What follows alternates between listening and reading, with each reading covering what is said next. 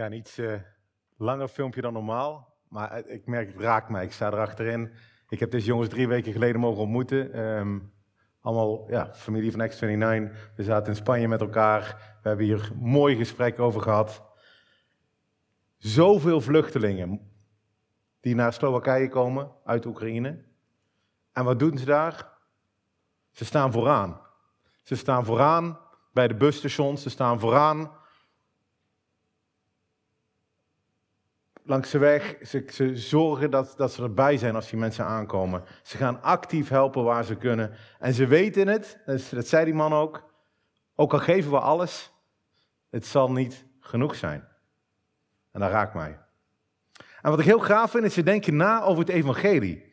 Ze denken na over hoe ze het goede nieuws van Jezus kunnen vertellen aan vluchtelingen uit een oorlogssituatie. Om uiteindelijk te realiseren dat ze zelf die boodschap keihard nodig hebben. En dat het evangelie wat voor die vluchtelingen geldt, ook voor ons allemaal geldt. En ik wil het daar vanochtend met jullie over hebben. Over hoe wij als kerk, maar ook als individu omgaan met vluchtelingen. En misschien wat breder met mensen die het gewoon minder hebben dan wij zelf. En ik wil het gaan doen aan de hand van een wereldberoemd verhaal. En ik denk de meeste, ook al kom je nooit in een kerk, dan ken je dit verhaal wel. Het is het verhaal van de barmhartige Samaritaan. En het verhaal staat in, in het blaadje, in het boekje, dus je kan meelezen. Het komt ook achter mij op het scherm te staan.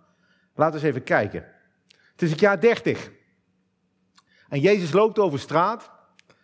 En er komt een advocaat komt er langs. En dan lezen we, een wetgeleerde, een advocaat, stond op om hem te verzoeken. En hij zei, meester, wat zal ik doen om het eeuwige leven te beërven?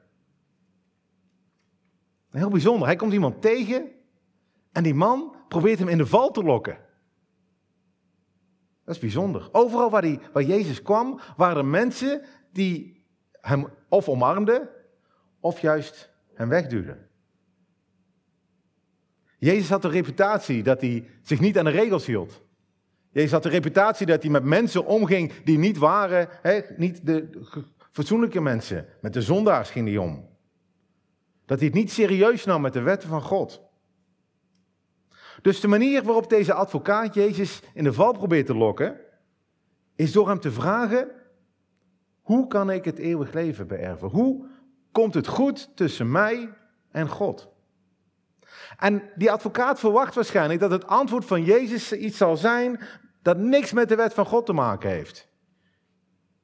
Maar wat doet Jezus? Hij draait het om, hij stelt een vraag terug. Jezus zegt tegen de man: Wat staat er in de wet geschreven? Wat leest u daar? Hmm. De advocaat denkt na. Die advocaat weet dat er 630 regels in de Bijbel staan. Dan had hij natuurlijk een hele mooie opsomming kunnen maken, was hij even bezig geweest. Maar wat hij doet is, hij, hij vat het samen, deze advocaat. Blijkbaar was dit al heel bekend als een samenvatting van alle regels die in de Bijbel staan. Misschien ook wel bekend bij jou. De advocaat antwoordde, hij zei, u zult de Heer uw God lief hebben met heel uw hart, heel uw ziel, met heel uw kracht, met heel uw verstand. En uw naaste als uzelf. Dit is de kern van de wet, de essentie van alle regels die God gegeven heeft. God liefhebben en je naaste liefhebben. En dat klinkt misschien makkelijker dan 630 regels. Maar de vraag is of dat echt gemakkelijker is. Kijk maar, Jezus reageert. Hij zegt tegen de man: U heeft juist geantwoord. Goed zo, punten. Doe dat en u zult leven. En dan begint de man na te denken: want wat betekent dit eigenlijk? Wie houdt er nou echt van God met alles, met heel je hart, met heel je verstand, met heel je ziel, met al je kracht? Wie, wie doet dat eigenlijk? En wie houdt er van zijn naaste net zoveel als van zichzelf? Dat, dat doet niemand. En soms vergeten we dit. Soms denken we dat het christelijk geloof gaat over regeltjes. Check, check, check, check. Ik hou me aan de regeltjes. Maar het geloof gaat over een relatie. Een relatie met God. Van God houden en van je naaste houden. Weet je, het is net als met kinderen.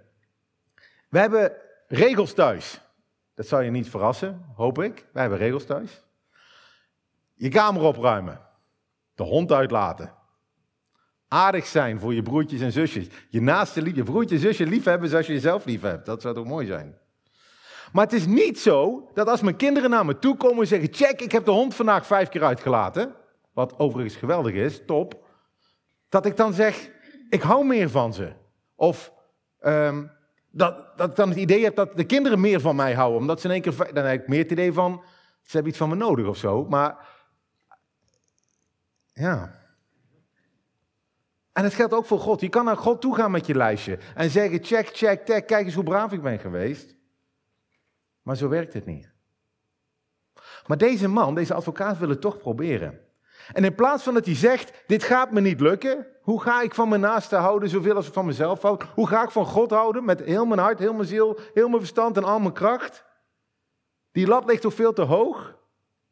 Hoe moet ik dat ooit doen? Gaat hij toch proberen. Kijk maar. Hij wilde zichzelf rechtvaardigen. En zei tegen Jezus: Wie is mijn naaste? Laten we eens zijn, Jezus. Je naaste. Ik kan het niet van iedereen houden. Je kan toch niet verwachten dat iedereen die ik tegenkom mijn naaste is? Er zijn 7 miljard mensen op deze planeet. Hoe ga ik dat ooit doen? Zeg maar, zeg maar Jezus, geef me maar een lijstje met, met, met, met drie namen. En, en die mensen, daar ga ik van houden. Dan ga ik het proberen. En dan komt Jezus met het wereldberoemde verhaal van de Samaritaan. Jezus antwoordde. Hij zei, een man ging van Jeruzalem naar Jericho en viel in de handen van rovers, die hem zijn kleren uittrokken, hem slagen toedienden en hem bij een vertrek half dood lieten liggen. En toevallig, toevallig kwam er een priester tegen, al langs op dezelfde weg, en toen hij die man zag, ging hij aan de overkant voorbij, in een grote boog eromheen. En evenzo ging ook een leviet toen hij op de plek kwam en hem zag, aan de overkant voorbij. Nou, de Joden zullen dit wel gesnapt hebben. Als die priester op weg was naar de kerkdienst en hij kwam en hij raakte een dood iemand aan of iemand, dan was hij niet meer rein en mocht hij niet meer de dienst doen. Dus het was maar goed om in een grote boog omheen te lopen, want dan kon je in ieder geval naar de kerk toe. Maar toen komt er een Samaritaan langs, die op reis was. Hij kwam in zijn buurt en toen hij hem zag, was hij met innerlijke ontferming bewogen. Die woorden worden niet gebruikt voor de leviet en de priester. En hij ging naar de man toe, verbond zijn wonden, goot er olie en wijn op. Wij zouden daar betadine op doen, maar goed, dus 2000 jaar geleden. Hij tilde hem op zijn rijdier, bracht hem naar een herberg, verzorgde hem. En toen hij de volgende dag wegging, een dag later, haalde hij twee penningen tevoorschijn, gaf hem aan de waard en zei tegen hem: Zorg voor hem en wat u verder aan kosten maakt, zal ik u geven als ik terugkom. Wauw, een Samaritaan. Een Samaritaan ziet een man langs de kant van de weg liggen, is met innerlijke ontferming bewogen, hij heeft compassie. En het woord wat daar gebruikt wordt, dat vind ik heel mooi, dat innerlijke ontferming, wordt eigenlijk in de Bijbel alleen maar gebruikt voor Jezus, die kijkt naar de mensen en bewogen is, als hij compassie heeft voor de mensen om zich heen. En vanuit die compassie helpt de Samaritaan deze man. Hij geeft hem medische hulp voor zijn wonden. Hij, hij transporteert hem naar een hotel. Hij geeft hem geld, zodat hij straks niet met de schuld zit. Hij geeft hem tijd, een hele dag. Hij blijft zelfs de nachter. En hij geeft hem vriendschap. En alsof dat nog niet genoeg is, komt hij nog de volgende dag, of op de terugweg, zegt hij, komt hij terug om de rekening te betalen. Zodat die man niet straks met een enorme schuld zit en zichzelf moet gaan verkopen of als slaaf ergens aan het werk gaat. De Samaritaan geeft deze man alles wat hij nodig heeft. En dan stelt Jezus de vraag. Wie van deze drie, het is een beetje een open deur vraag, hè? Wie van deze drie, beste advocaat, denkt u dat de naaste is geweest van hem die in de handen van de rovers gevallen is? En de advocaat zegt, degene die hem barmhartigheid bewezen heeft. Hij kan het woord Samaritaan niet eens over zijn lippen krijgen. Het was een scheldwoord voor de Joden. Jezus wordt op een gegeven moment zelfs uitgescholden voor Samaritaan. Wist je dat? Deze man krijgt het woord niet eens over zijn lippen, deze Joodse man. En hij zegt, degene die barmhartigheid bewezen heeft, die is de natie. En dan zegt Jezus tegen hem, goed zo, ga heen en doe hetzelfde. Nou, dit is een heel bekend verhaal. Ik denk dat je het vaak gelezen hebt misschien. Als je het snel leest, denk je, natuurlijk, wij moeten zijn zoals de Samaritaan, niet zoals de Leviet, niet zoals de priester. Natuurlijk lopen wij niet in een grote boog om mensen heen als ze aan de kant van de weg liggen. Dus Jezus heeft hier een mooi verhaal verteld over hoe we met anderen om zouden moeten gaan. Maar dan vergeet je iets, want dat is niet de kern van de boodschap van Jezus. Wat was de vraag van de advocaat ook alweer? Wat was de vraag? De vraag was, hoe moet ik het eeuwig leven krijgen? Niet, hoe moet ik met anderen omgaan? Wat is de kern van het geloof, vraagt de advocaat. En dan krijg je dit antwoord. En eigenlijk is dat heel raar. Want ik zou zeggen, als iemand naar mij toe gaat, hoe krijg je het eeuwig leven? Dan zeg ik, je moet Jezus aannemen, of een zondagsgebed doen, of weet ik veel, hè? Je laten dopen. Genieten van de genade van God, vooral niet te veel eigen werk. Maar het verhaal van de Samaritaan is het antwoord op de vraag: hoe krijg ik het eeuwig leven? Wat is de kern van het geloof? Met andere woorden, voor je naaste zorgen en God liefhebben is niet optioneel. Het is niet iets wat erbij komt. Het kenmerk van een christen is iemand die God lief heeft en zijn naaste lief heeft. Jezus zegt het nog veel sterker ergens anders als hij praat over het laatste oordeel. Er staan dan twee groepen voor hem. En tegen de ene groep zegt hij: Ik had honger. En u heeft mij eten gegeven. Ik had dorst. En u heeft mij te drinken gegeven. Ik was een vreemdeling. En u hebt mij gastvrij onthaald. Ik was naakt. En u hebt mij gekleed. Ik ben ziek geweest. U hebt mij bezocht. Ik was in de gevangenis. U bent bij me gekomen. Maar tegen de andere groep zegt hij: Ik ben hongerig geweest. U heeft mij niet te eten gegeven. Ik ben dorstig geweest. U heeft mij niet te drinken gegeven. Ik was een vreemdeling. U heeft mij niet gasvrij onthaald. Naakt, u hebt mij niet gekleed. Ziek en in de gevangenis, u hebt mij niet bezocht. Weer die bottomline van Jezus. Zorgen voor je naaste is intrinsiek verbonden met christen zijn. Voel je me een beetje? En, misschien zeg je, Maarten, het gaat toch niet over wat wij doen, maar toch over wat Jezus doet? Dan roep je hier al, al jaren bij de brug. En, en, dat klopt. En toch is de Bijbel duidelijk. Geloof en werken gaan hand in hand. Anders, volgens Jacobus, is geloof dood. Ik had die twee bomen. Welke boom leeft? De linkse, hè? En, en welke is dood? En, wat, maakt het dat die, dat die linkerboom leeft? De vruchten aan de boom? De bladeren? Nee, maar de vruchten en de bladeren zijn het gevolg van het feit dat de boom leeft. Als je leeft, als je God lief hebt, als je christen bent, dan ziet het eruit als de boom links. En je kan wel roepen, ik ben gelovig en ik sta geworteld in God. Maar als je eruit ziet als die boom rechts, dan ziet het er dood uit, zegt, Johan, zegt Jacobus, de broer van Jezus. Maar hoe zit dat met ons? Hoe ziet het uit in ons leven? Hoe ziet die vrucht eruit? Hoe hebben wij onze naaste lief?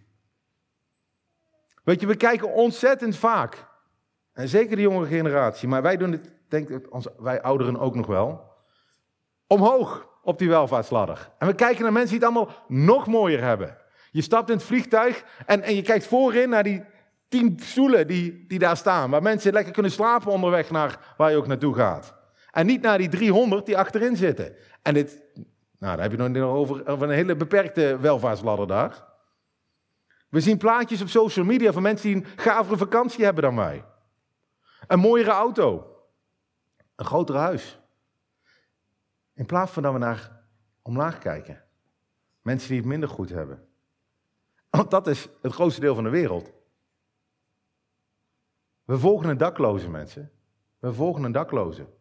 En wat betekent dat voor ons en hoe wij onze talenten, onze tijd, ons geld besteden? Wat doen we vandaag? Als er oorlog is in Oekraïne. Als er door enorme stijging van energieprijzen 2 miljoen gezinnen in Nederland tekort komen. Wat is de impact van ons als individu, maar ook van ons als kerk op onze wereld? Wat is jouw impact? Vergeet niet, als je naar dit verhaal van de Samaritaan kijkt, wat het hem gekost heeft. Hè? Hij heeft tijd erin gestopt. Hij heeft geld erin gestopt. Hij moest stoppen waar hij mee bezig was. Hij was onderweg. Hij ging ook ergens naartoe. Misschien had hij ook wel een kerkdienst om naartoe te rennen. Ik weet niet waar hij naartoe was, maar hij stopt ermee om voor een vreemdeling te zorgen.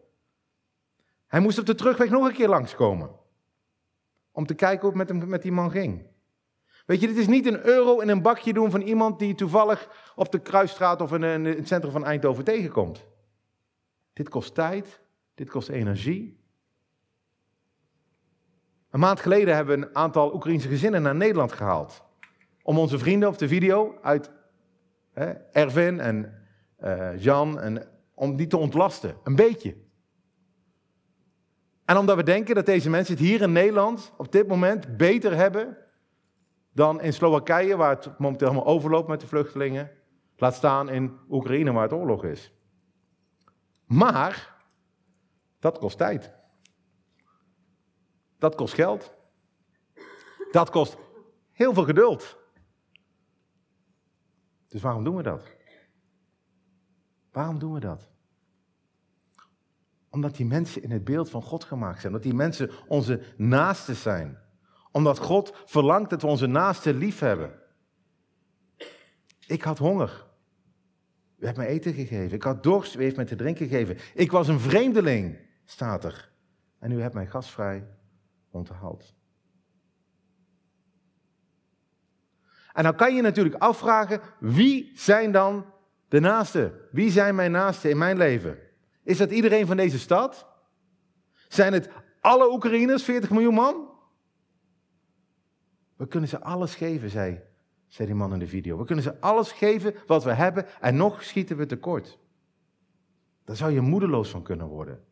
Maar toch, de kerk in Slowakije gaat door. Wie zijn onze naasten? Wie zijn de mensen die God op ons pad brengt? En dan niet die euro aan die bedelaar op straat, dat moet, je, dat moet je vooral doen. Maar wie heeft God op jouw pad gebracht om voor te zorgen waar je tijd in mag steken, energie? En ik wil echt bemoedigen vandaag, ga daar nou op zoek. En ik ga niet zeggen dat dit makkelijk is.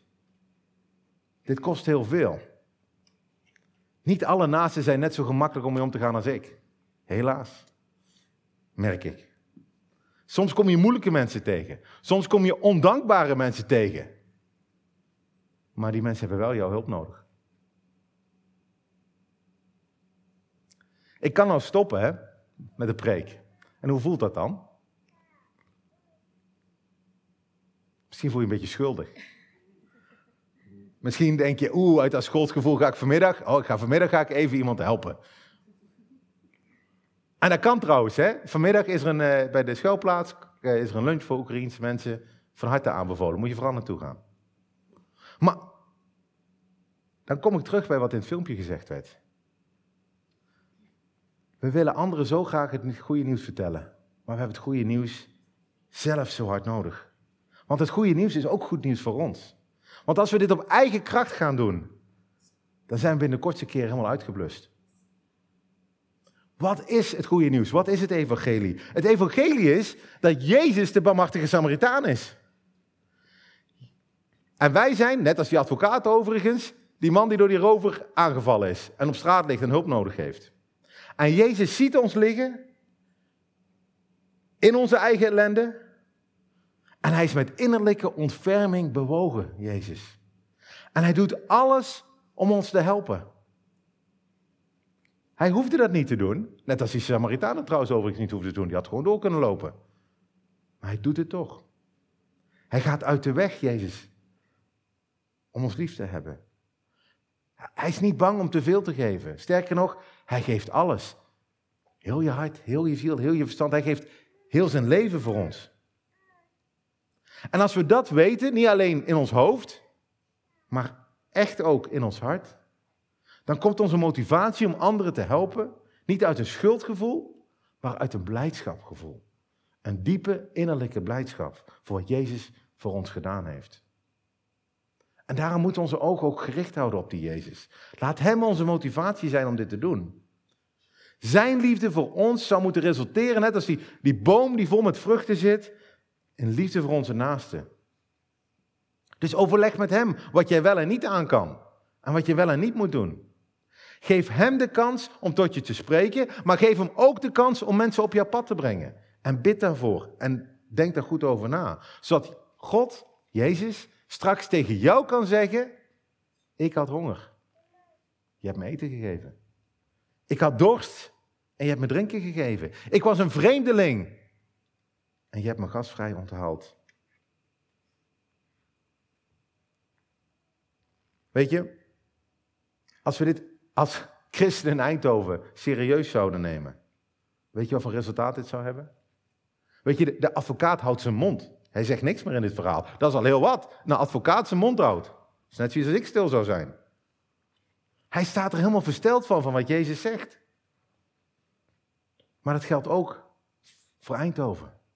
De eerste christenen stonden bekend om hun vrijgevigheid. In de Bijbel stond dat ze alles deelden met elkaar. Maar ook buiten de Bijbel.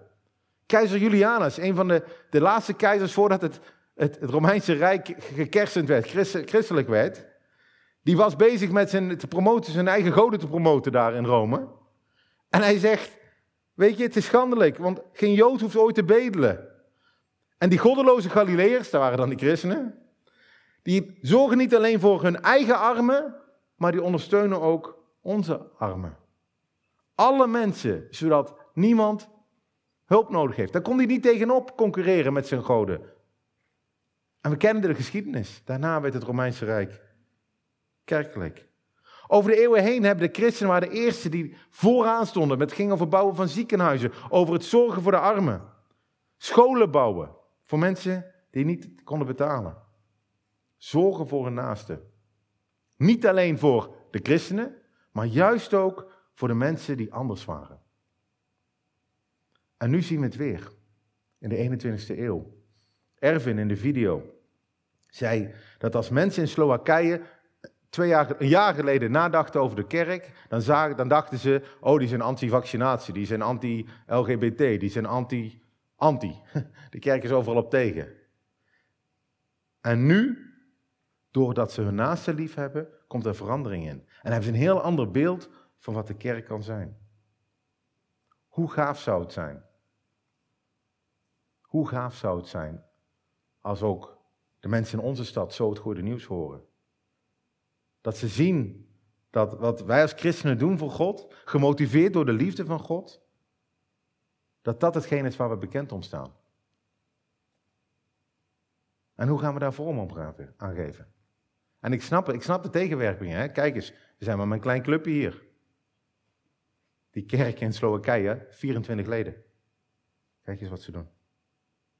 100.000 Oekraïners in de stad. We kunnen niet de wereld veranderen, maar we kunnen wel de wereld van één persoon veranderen.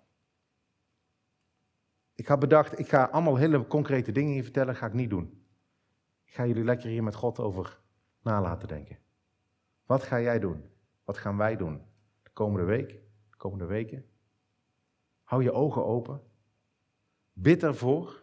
En kijk vooral wat God doet. Wie God op jouw pad brengt. En bereken de kosten. Bereken de kosten. Ik ga bidden.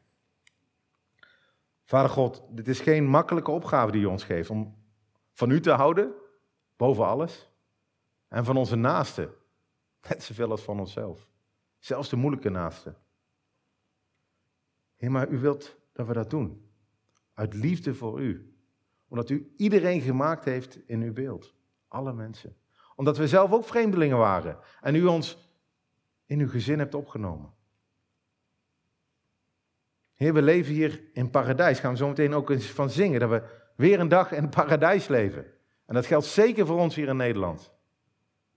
Heer, help ons om te delen van onze rijkdom, van onze talenten, van onze gaven die we van u gekregen hebben.